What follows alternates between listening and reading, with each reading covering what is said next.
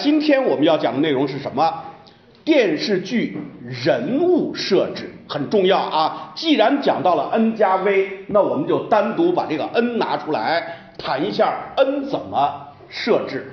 理论上没有什么可讲的，我一直讲写作这门课没有什么理论可讲，重点在于自己的悟性和自己的练习。那么以及我们有实实在在的实际的例子的剖析。今天呢，待会儿讲完理论以后，我们今天的任务是什么？第一，观摩片子；第二，我们阅读剧本啊，阅读剧本。那么这是今天要讲课的内容。先简单的说一下电视剧的人物设置有哪些指导性的原则啊？有哪些指导性的原则？第一，那么首先我们要告诉大家呢，在一个电视剧里边，电视剧的人物设置是非常重要的。这个大不用说，大家也都明白。如果我们连人物都没有设置好，那这个电视剧相当于什么呢？戏台子架子没有搭好。那么如果你戏台子架子没搭好的话，这个戏就很难往下唱，或者说呢，也唱不到高潮去，也有可能唱着唱着戏台子轰然倒塌，造成了一个什么事件？观众往外跑，实行践踏。然后呢，台上的演员可能摔下去呢，没准就毁了容了，或者说就残疾了。这对于大家来讲是一件悲惨的事情。因此要考虑到人物设置，也就是说呢，搭好你的戏台子，搭好你的戏台子。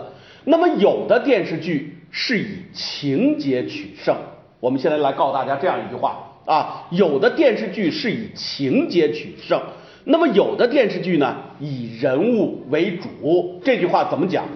有的电视剧呢，它重点塑造类似于像《离婚律师》这样的，我们就塑造两个一男一女两个律师形象。那么随着这两个形象，他们遇到什么事儿了呢？好，接下来我们就慢慢的在这个事儿的过程中，把这两个人物的形象突出的奉献给大家看。这是以人物为主的。但是呢，像我前几天讲过的那个《美工和惨案》，那个就可能是以情节。来取胜，或者呢？之前我还说过一个叫《九一八大案纪实》，这个时候观众关注的可能不是剧中的哪位主人公，他关注的是美工和这个大案怎么破，以及那些罪犯你怎么能够把他绳之于法。在这个过程中，国家的公安部，包括泰国的一些公安，呃，乃至缅甸的公安，他们三国怎么联合起来？另外呢，人家对方金三角的这帮对手们怎么跟你？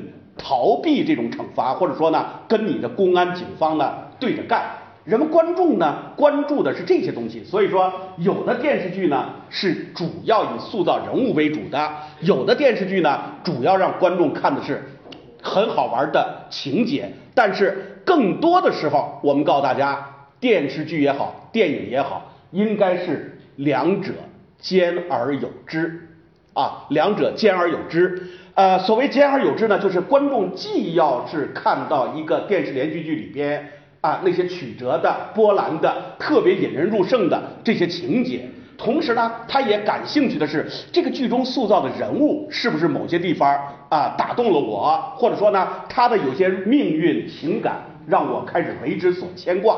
那么一旦到了这个地步呢，那就是人物情节并重的电视剧，我们称之为呢更好的电视剧。啊，当然也有的电视剧说我就侧重于写人物，呃，有的电视剧呢说我就要靠情节呢来赢得观众，在人物的塑造上呢，可能让观众留不下太深的印象，这也不是不可以的。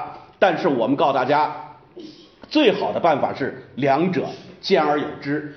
那么两者兼而有之的电视剧也存在一个什么问题呢？一定是人物占着最重要的中心地位。